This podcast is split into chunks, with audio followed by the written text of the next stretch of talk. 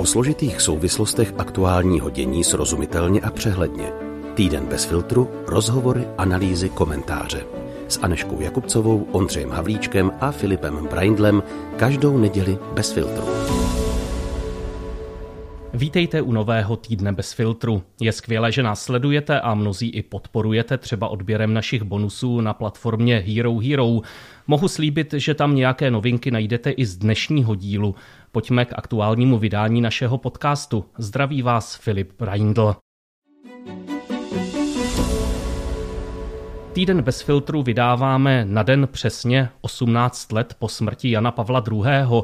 Tehdy se ozývalo volání po jeho okamžitém svatořečení Santo Subito a církev v tomto směru začala neprodleně konat. Blahoslaveným byl prohlášen v květnu 2011, svatým o necelé tři roky později.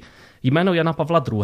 se ve veřejné debatě opět objevilo poměrně nedávno, a to v souvislosti s televizním dokumentem, který poukazuje na možný problematický postup tehdejšího krakovského arcibiskupa, kterým byl v letech 1967 až 78 vůči kněžím, kteří byli pachateli zneužívání.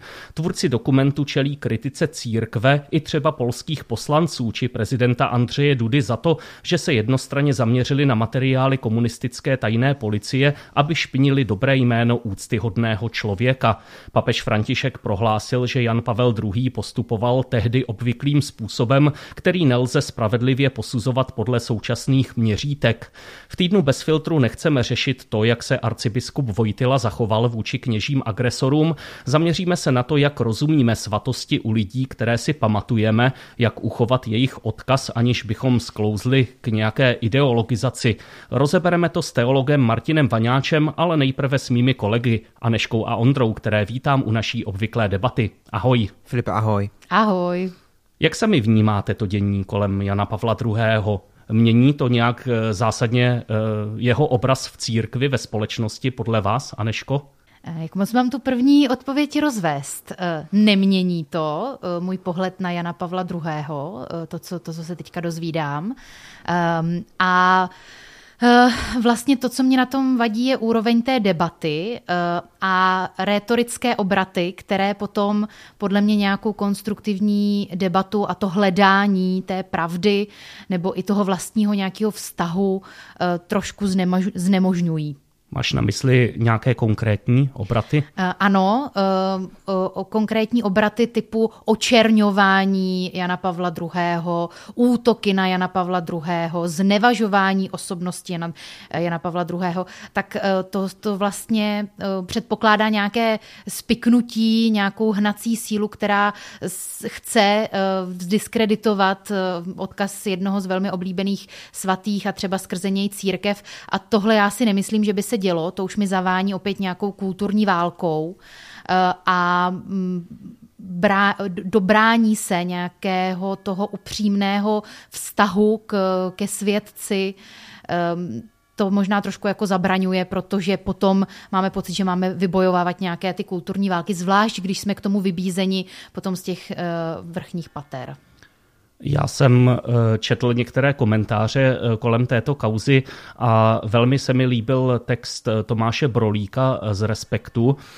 Mimochodem dal jsem ho pro naše podporovatele na Hero Hero do svého přehledu, takže teď je tam aktuálně také snadno k nalezení. A mně se tam líbil obrat, který Tomáš Brolík použil, že se vlastně nic tak zásadního neděje, že převažují ty klady, které Jan Pavel Pavel II. za sebou zanechal. A možná se stalo eh, pouze to, že se z dříve nedotknutelné legendy eh, z Jana Pavla II. stala tak trochu dotknutelná legenda. Eh, Ondro, vníval bys to nějak podobně? Souzněl bys s takovým popisem situace? No já myslím, že je obecně problematické za mě, že vůbec je někdo tak brzy legendou a tedy v tom našem pojetí, že je někdo tak brzy svatým, protože se tam pro mě sráží dvě věci, které si úplně neumím v hlavě porovnat. Zároveň eh, vnímám jako cené to, že se k němu jako ke svědci prostě i v sami u sebe vnitřně můžou obracet lidé, kteří ho osobně zažili, anebo kteří ho třeba nezažili osobně, ale byl pro ně tou důležitou postavou, byl pro ně inspirací a podobně. Takže to vnímám jako klad. A zároveň ale prostě ho nikdo nemůže objektivně, nebo velmi těžko ho můžeme potom objektivně posuzovat. Um, právě proto, že jsme k němu, nebo že k němu lidé měli nějaký vztah. Můj případ už to třeba není, protože Jan Pavel II. zemřel, když mi bylo 7 let, eh, nebo 6 let, takže já to tak nevnímám, ale chápu, že, že spoustu lidí ano. A to si myslím, to je pro mě ten problém. Eh, já se chystám eh, s podobnou otázkou k tomu, eh, co si teď řekl i na Martina Vaňáče a jsem velmi zvědavý na to, co odpoví. On vlastně v době, kdy byl Jan Pavel II. svatořečen v tom roce 2014, tak napsal článek, ve kterém zmiňoval něco podobného, co si teď říkal Ondroty, že ta rychlost toho svatořečení přece jenom omezuje možnost nějakého objektivního zkoumání, byť zase proti tomu zaznívalo, že ten proces proběhl standardně a že tedy eh, došlo k eh, rozsáhlému eh, zkoumání toho celého života. A mně napadá ta otázka, přece jenom tam tehdy jako zaznívalo, prostě je to svatý člověk, svatořečme ho. Vlastně možná mm, ti lidé, kteří byli v tom okamžiku toho jeho úmrtí na tom svatopetrském náměstí nebo někde po světě, tak to vlastně formulovali předtím, než to oficiálně řekla ta církev, že tedy eh, to chápání té jeho svatosti nějak v těch eh, lidech bylo. A eh, teď právě jako si sám kladu otázku, co s tím? Jak, jak vlastně pracovat i s touhle energií? Já myslím, že by nám pomohlo, i když ty mi to možná teď opravíš, Filipe, a budu za to případně rád, za nějakou teologickou eh, vsuvku do toho, ehm, kdybychom nevnímali ty svaté jako absolutně dokonalé a nedotknutelné. Ehm, v tom já vnímám ten prvotní problém, že kdybychom nevnímali to, že je někdo svatý, jako to, že je totálně bez hříchu a že neudělal nic špatného a že nikdy nikomu neublížil, tak by nám to pomohlo. A ono je to vlastně absurdní, že my ty lidi tak vnímáme, nebo já mám pocit, aspoň nechci to nikomu podsouvat, ale mám pocit, že to tak eh, občas vnímáme, nebo vlastně docela často, že jsou svatí a tak nikdy neudělali nic špatného, ale přece to byli lidé. Já to nijak opravovat nebudu, protože uh, myslím si, že tohle je jako jádro toho celého problému a e, myslím si taky, e, že tomu Jan Pavel II. E, v pozitivním slova smyslu přispěl jako papež, protože on se vlastně snažil o to, aby mezi svaté přibývali ti lidé, které si ještě pamatujeme, nebo které si pamatují ty generace bezprostředně před námi. A tam přece jenom je snáze vidět ten eh, lidský život v celku. Je snazší nepodlehnout eh, nějakému právě tvoření mýtů prostě o eh, člověku, který opravdu byl ve všech detailech bez jakékoliv poskvrnky a tak podobně. A já jsem se chtěl právě zeptat, jestli třeba to tak sami máte, jako jiné vnímání lidí, kteří k té svatosti eh, dospěli už dávno. Eh, jsou to prostě osobnosti ze středověku, starověku a potom zase jako ti téměř současníci, prostě Maximilián Kolbe nebo já nevím, Matka Teresa nebo takovýto lidé. Je, je v tom nějaký rozdíl? No je v tom rozdíl v tom vnímání, možná v tom vztahu, jak moc se tím, kterým svědcem dokážu inspirovat. Možná to je i tím, čím blíž eh, jako v historii mi ten člověk je, tím možná víc si dokážu nastudovat eh, nějakých těch historických souvislostí a dokážu pojmout, eh, co to vlastně bylo za osobnost, v jakém kontextu žil a v čem třeba ta inspirace, ten přínos, ta jako hezká věc, kterou bychom si z toho mohli vzít, abychom ji vůbec objevili v té, které třeba historické souvislosti. Takže rozdíl v tom určitě nějaký vidím, osobní. Ale jinak Určitě vím, že pro mě bylo důležité v nějakém jako rovině budování víry uvědomění. A myslím, že jsme k tomu byli třeba cíleně vychováváni, eh, že třeba biblické postavy mnohdy mají za sebou taky spoustu různých poklesků eh, o, apoštole, o apoštolech nemluvě, nemluvě o, ehm, nebo právě mluvě o králi Davidovi. Eh, takže mě to z nich ty lidi velmi činí, i když přece jenom ty biblické postavy, to už je víc k tomu nějak nějakému mýtu a k té předávané tradici. Ale mm, myslím, že opravdu Ondra udeřil hřebíček na hlavičku, když mluvil o té nedotknutelnosti, abychom se toho zkrátka vzdali, abychom ty pohádkové postavy přestali potřebovat, abychom ty utopie si přestali potřebovat tvořit, ty ideální světy. A pouštěli se do těch nebezpečných a možná nevděčných bojů, u kterých si nejsme jistí, jestli jsme je třeba vždycky vybojovali. Ale to je prostě ten život a něco opravdu se dozvíme až třeba na věčnosti. A my jen uh, musíme po té pravdě pátrat a nemůžeme eh, každého, kdo spochybní nějakou eh, věc, nemůžeme šmahem vlastně po vzoru páně Babišově eh, házet do nějakých, jako, nebo odkazovat do nějakých mezí, že to je někdo, kdo nás chce zdiskreditovat a kdo nás chce nějak jako pošpinit. Na druhou stranu na to bych možná namítl, že přece jenom žijeme v době takové mediální zkratky a pak je tady ten obraz jako on kryl ty pedofily, on s nimi byl jedna ruka a tak dále. Eh, přece jenom jako tam je nějaký ten moment, eh, kdy se právě tou zkratkou eh, propisuje už, už něco, co jako asi ani není pravda. A pak je tedy otázka, co s tím, jako nechat to úplně být.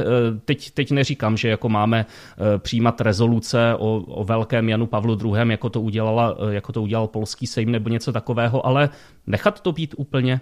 Hmm. Ne, eh, podle mě vůbec, vůbec to nenechávat být, pojďme se pouštět do těch debat, ale ty debaty právě v zárodku ubijeme tím, když řekneme, vy nás chcete očernit, tím se nebudeme vůbec zabývat. Nebo vy tady našeho eh, svatého chcete nějak zdiskreditovat, jeho prostřednictvím zdiskreditovat eh, církev svatou katolickou a to není něco, čím bychom se měli zabývat. Tak to je přece přímo proti tomu, než když by člověk řekl, aha, to mě znepokojuje, je to třeba něco, o čem nevím, zjistím si, pojďme prostě se na to podívat z různých úhlů pohledu a třeba právě i uh, potom problematizovat, uh, nevím, nástroj uznání někoho za, za svatého, nevím. Ty si, Ondro, říkal, uh že vlastně jde o to mm, nevnímat ty osoby jako dokonalé ve všech detailech kudy by měla vést ta hranice jako takové té, takové té tolerance, kdy jako řekneme, eh, ten, ten člověk je svatý, zároveň víme, že měl nějaká svá lidská pochybení, nedokonalosti,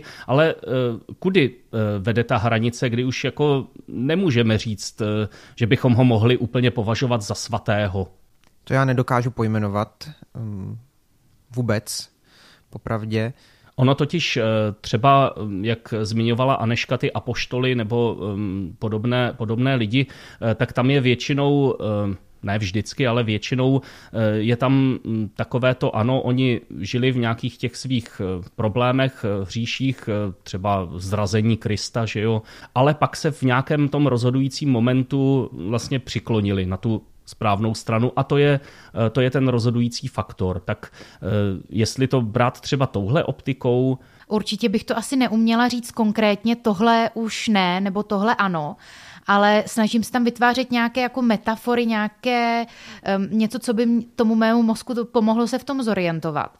A uh, já když jsem třeba četla um, tady nějaký pastorační článek právě o svatosti z pastorace CZ, který je zpracovaný podle, uh, podle knihy Romána Guardiniho, tak tam například se píše, že Svatí jsou jenom lidé, avšak vnořili se zcela do božího tajemství a dovršilo se v nich nové stvoření tak eh, pro mě to znamená, že když si představím nějakou eh, loď v bouři, tak ta loď jede správným směrem, ta loď je napojená na ten správný maják, eh, ta loď prostě dělá všechno pro to, aby, dovezl, aby dojela správně do cíle. A vlastně ty nějaké bouře, které se dějou kolem, možná nějaké možná nějaké prostě nepředvídanosti, tak ty mohou zakolísat a třeba chvilku vychýlit z nějakého směru. A i když to je, buď je to na začátku, nebo je to těsně před cílem, ale eh, je to jenom vychýlení z nějakého směru a ten směr tam je jako zřejmý, že my tu loď potom můžeme třeba nějak následovat, můžeme si z ní vzít uh, příklad. Po ovoci je poznáte, no. Um, asi nevím, jestli by se dalo dávat na jednu misku vach takhle vyloženě, vyloženě prostě eh, v důsledku eh, ovoce dobré a ovoce nějakého pochybení, ale asi, asi to tímhle směrem půjde. No to je právě to, nad čím já jsem přemýšlel, že si myslím, že ne. Co když někdo právě může být svatý právě tím, tím jediným okamžikem ve svém životě, kdy třeba, když bych šel do té tvé metafory, ta loď by možná celou dobu šla úplně opačným směrem a pak by prostě obrátil jako jenom na chvilku.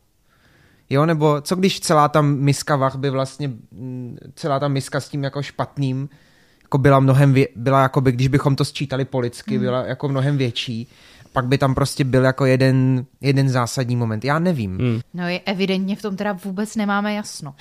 no, eh, protože oni to jsou ještě další roviny, že jo, mluví se o eh, povolání ke svatosti každého člověka a eh, každý člověk může žít svatost a i církev uznává, že je mnoho bezejmených svatých a mm, vlastně hlásí se k ním a pak je tato, tato svatost, jak si ta úcta oltářní, eh, což je vlastně ten moment, eh, kdy ti lidé jsou dáváni za vzor eh, toho, jak žít ten, ten život na zemi a, a ten vztah s Bohem. Takže to jsou ještě další roviny, které jdou, myslím, daleko za to, o čem se tu bavíme a ještě mnohem dal za tu konkrétní kauzu kolem Jana Pavla II.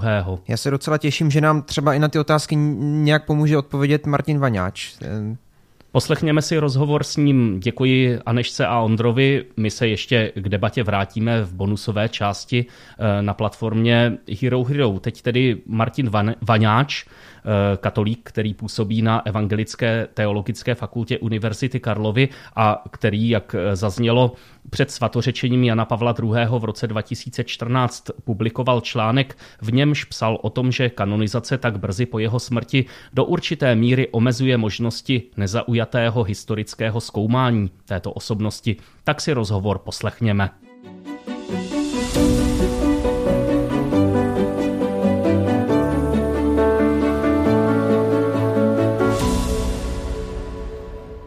Na úvod eh, se vás zeptám, eh, zda se podle vás mění, nebo by se měl měnit eh, přístup církve ke svatým s tím, jak přibývá kanonizací právě od pontifikátu Jana Pavla II. a právě kanonizací lidí, od jejichž úmrtí třeba neuplynula tak dlouhá doba. Ta úcta ke svatým vždycky byla spontánní záležitostí a vlastně od těch raných dob tady potom se objevila potřeba to nějakým způsobem jako kontrolovat, koordinovat a pak se to centralizovalo, kdy od 16. století na to existuje speciální kongregace.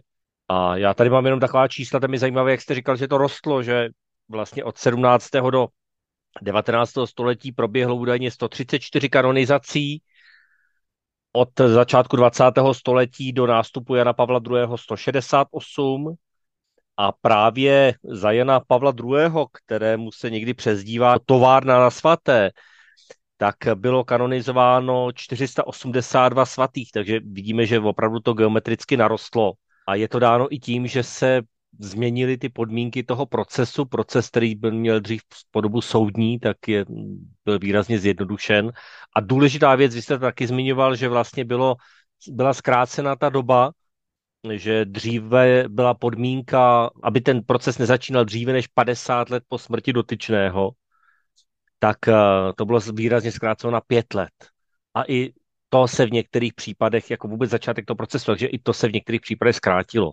A eh, já si myslím, že než takový ten, ten, ten boom těch svatých, tak je otázka, jestli to lidé vnímají, jak to vnímají, že se mění spíš to hodnocení toho, co to znamená být svatý. A já se omlouvám, tak jsem vám úplně z otázky. Ne, ne, naopak, eh, naopak, eh, ta otázka směřuje tímhle, tímhle směrem, eh, teď se dostáváme k tomu, zda vlastně to vnímání svatých se touhle skutečností, tou změnou parametrů mění, nebo by se nějak i měnit mělo či mohlo? Já si myslím, že ten vztah se mění, ale úplně to není těmi parametry. Já si myslím, že tou inflací těch svatých se z nich potom stává něco tak jako úplně běžného, že e, vlastně je to takové, že to není už tak zvláštní jako v minulosti. Navíc je tady taková zvláštní záležitost, že jsou prostě různé skupiny, ať už jsou to řády nebo nějaká společenství, kteří usilují o to mít svatého.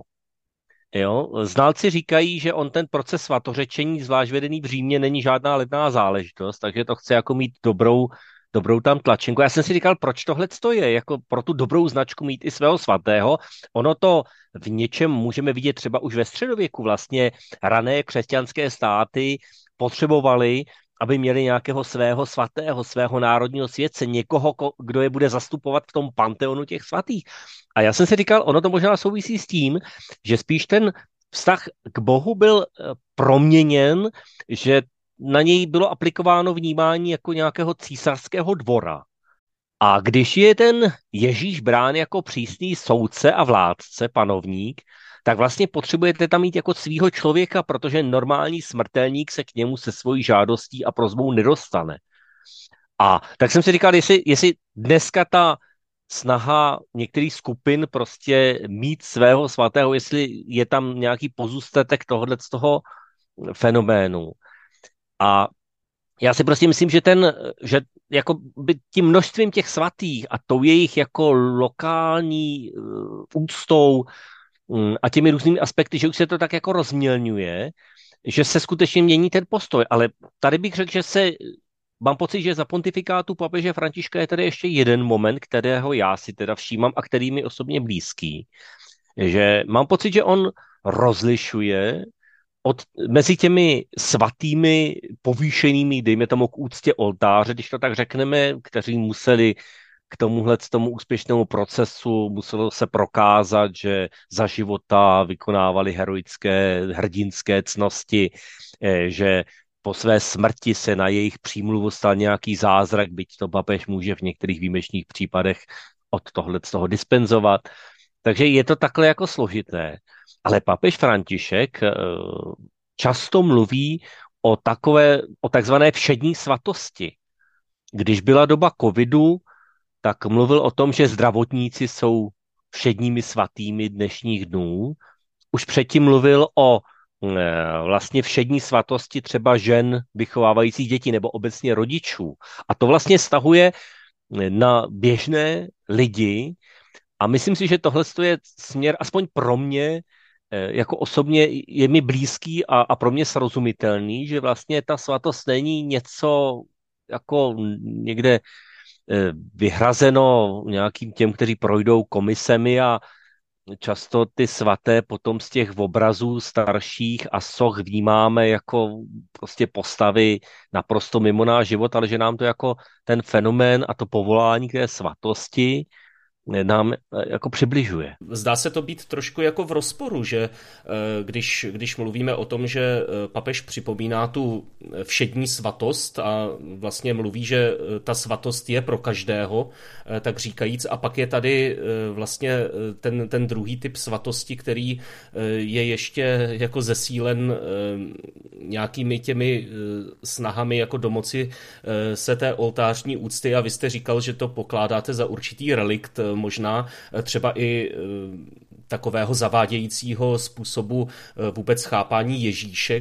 To přece jako stojí trošku proti sobě. Ten, ten papež vlastně říká něco opačného, že každý z nás vlastně může být na té úrovni, byť to o něm ta církev neřekne a nikdo to o něm vědět nebude, ale k tomu Kristovi se dostane, nepotřebuje na to mít svého zástupce od oltáře. V tomhle já mezi tou všední svatostí a tou heroickou svatostí vlastně jako velký rozdíl nevidím. Je tam jako obojí Navíc, patří tom, v tomhle smyslu. Já si myslím, že to je zahrnuto a, a celé je to zarámováno vlastně křesťanskou vírou, která je pro mě jak vlastně úsilím, ono se to dneska úplně nepoužívá tím úsilím o svatost, protože si pod tím představujeme nějakou takovou jako strnulost, dokonalost, bezchybnost, ale já si myslím, že to úsilí o svatost je, je právě to být na cestě a stále jako zakopávat, stávat a jít dál, že to prostě není ta dokonalost, eh, ta plnost a dokonalost je vlastně záležitostí eschatologickou, ke které my směřujeme. A já to prostě nevidím, že tohle to jde proti sobě. Navíc přece jenom občas někdo potřebuje mít nějaký vzor, na někom si jako ukázat jak si tam křesťanství to je, že eh, ani ne tak, že on byl svatý, dokonalý, ale že skrze něj vnímáme to působení boží. Samozřejmě je tam potom velká hrozba, mm, eh, velká hrozba té, té přehnané idealizace a to, že, že tam prostě opomíjíme ten kritický vztah, což bych řekl, že je teďka důležité téma. Což je vlastně i eh, případ toho současného dění kolem Jana Pavla II Jak se k tomu postavit? My sledujeme, že e, různí třeba biskupové, dokonce politici třeba v Polsku e, pozvedají hlas proti tomu, aby e, docházelo k tomu, co nazývají diskreditací Jana Pavla II. Jak se k tomu zachovat? Máme se stavět takhle na obranu, diskutovat s těmi, kdo vnášejí ty, ty kritické hlasy, nebo je zkrátka vzít na vědomí a prezentovat právě to jako jako tu skutečnost, že on byl taky jenom člověk, on zcela jistě dělal chyby a nevylučuje se to s tou svatostí. Tam je velký problém, že to je příliš spolitizované a že se stává z těch lidí příliš rychle symbol čehosi. My od toho nemáme dostatečný odstup. My jsme nemohli dostatečně jaksi zhodnotit různé věci, když spousta archivů ještě ani není přístupný. Takže já si myslím, že tady se jasně ukazuje, jaký je problém Eh, když je takhle ten proces urychlený. Jiným problémem je, co to vlastně znamená ta svatost. Teď se to diskutuje třeba u zesnulého emeritního papeže Benedikta XVI., který nepochybně v tom soukromém osobním životě zřejmě ty známky svatosti v podobě skromnosti a, a, a života a vzdělanosti a tak dále projevoval. Ale přesto tam jsou určité problémy spojené s tou jeho činností, kterou zastával v tom svém úřadu, které už nyní jsou rozporuplné. Já si troufám říct, že tam k tomu svatořečení zřejmě tak brzo nedojde, protože jsme se poučili u toho případu Jana Pavla II. Ale jako co s tím? Mně to přijde absurdní, to svatořečení papežů. My v katolické církvi opravdu eh, jako trpíme a, a není to správné příliš jako vyzvedáváme a zdůrazňujeme roli papeže. Teď on už je za svého života nazýván vaše svatost nebo svatý otec.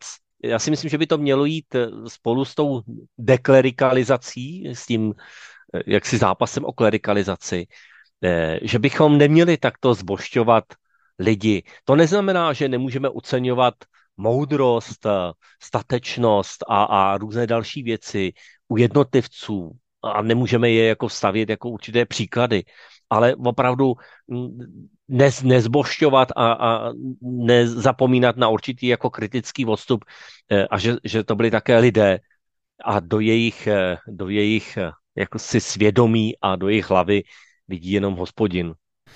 Teď promluvím trošku jako záměrně, záměrně oponující, jenom dávám otázku, jestli si myslíte, že by vlastně byl nějaký zásadní rozdíl, jako určitě, určitě by nějaký rozdíl byl, eh, pokud by tahle situace nastala kolem Jana Pavla II., kdyby nebyl svatořečen.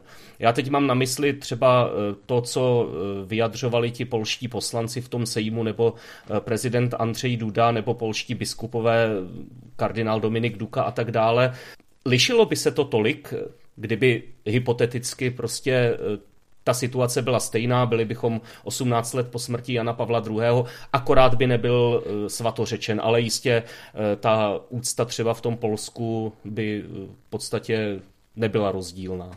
Víte co, já si nemyslím, že by, možná by nebyl tak velký rozdíl, jo, ale je to, je to, vidíme z té diskuze, že ten argument, že byl svatořečen, že tam hraje roli. Ona samozřejmě ve svatořečení byla už i ve středověku, i v novověku. Není to jenom ta záležitost finanční, ale je v tom i určitá politika. A jak říkám, je to spojeno spíš, bych řekl, s tím přehnaným uh, zbošťováním, já se nebojím to, ten termín použít, toho úřadu jako takového.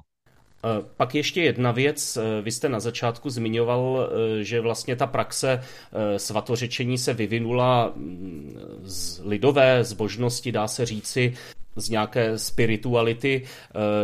Eh, teď, když jsme viděli u toho Jana Pavla II., tam eh, po té jeho smrti eh, zaznívalo to Santo Subito. Asi to lze připsat i nějaké jako už spirituální zkušenosti těch konkrétních lidí, kteří se takhle vyjadřovali, kteří prostě cítili, že je svatý. Tak se ptám, jakou vlastně to má roli tohle hrát, když tam potom máme taky eh, všechny ty další momenty eh, toho historického zkoumání a, a těch, těch ostatních věcí, do jaké míry eh, zahrnovat právě tu, tu zbožnost, protože od sebe to asi nemůže být jako vůbec odtrženo, tak když to takto zazní jako výzva, prostě svatořečte nám ho, jak se k tomu postavit? Já si právě myslím, že tam je, je problém už nastaven tou krátkou lhůtou, kdyby tam byla ta lhůta, dejme tomu právě těch 50 let, jak si už by to byla záležitost dalších generací, už by opravdu tady byl takový odstup, že už by to nebyla taková citová, citlivá záležitost. Klidně do, během té doby může být eh, nějaký, hm, řekl bych, přiměřený, přiměřená úcta, ať už na lokální nebo na jiné úrovni, ale prostě ponechat tohleto zkoumání, ponechat tento proces, nechat tomu jako čas. Jak říkám, je to tak, když zemře někdo, koho známe, koho jsme si vážili, koho ctíme, tak jeho památku zachováváme.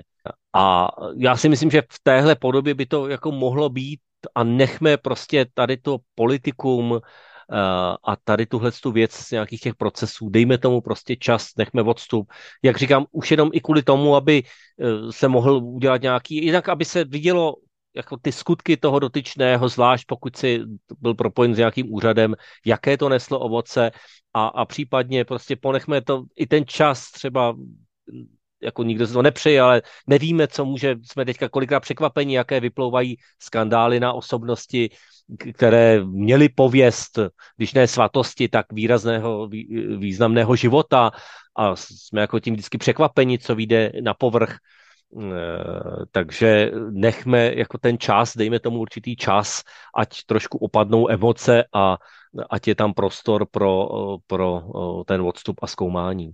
Ještě poslední věc. Eh, my jsme vlastně v debatě, eh, která předcházela tomuto našemu rozhovoru, eh, řešili, do jaké míry může potom ta církev vlastně prezentovat někoho svatého jako svatého, když má v životě nějaký ten poklesek a zmiňovali jsme třeba příklad apoštolů, vlastně lidí, kteří mají na svém kontě třeba i výrazné selhání, ale pak jsou svatí. Kudy podle vás vede ta hranice? My jsme se na tom úplně neschodli. Eh, jde tam o nějaký rozhodující moment toho jejich života, kdy se dá opravdu říct, ani, ano, oni prostě jako svatý Pavel nebo eh, tak podobně jako žili špatně a eh, ve správný moment se přiklonili na tu dobrou stranu, nebo je to něco jiného? Když prostě máme člověka, který za sebou má něco prokazatelně špatného, my ho i tak ctíme za svatého, co je ta rozhodující hodnota?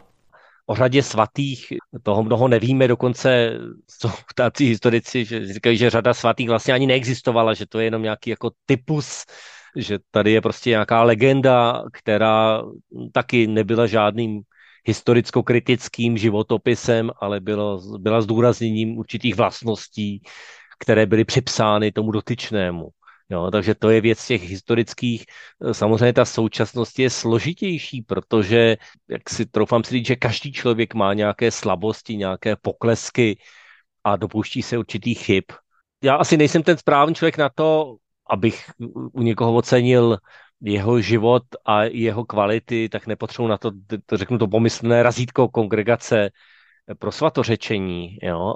Dokážu mít úctu a dokážu se i obracet na ty, eh, které jsem znal a o kterých eh, církev třeba vůbec neví eh, a vůbec jako nepřipadá v úvahu, že by prošli nějakým procesem. Jo. Tady si myslím, že to je prostě složitější záležitost, takže úplně nevím, jak, jak bych tam hledal jak bych tam hledal tuhle tu hranici. Já znova říkám, no, pro mě možná to zní trošku jako tvrdě, ale pro mě ten proces tak, jak je nastavený dneska, je to prostě eh, strašně jako zlouhavý, trochu říct politizovaný, mm, kde tam kolikrát ani tak nejde o toho dotyčného, jako o to, co se tím prohlášením chce jako dosáhnout.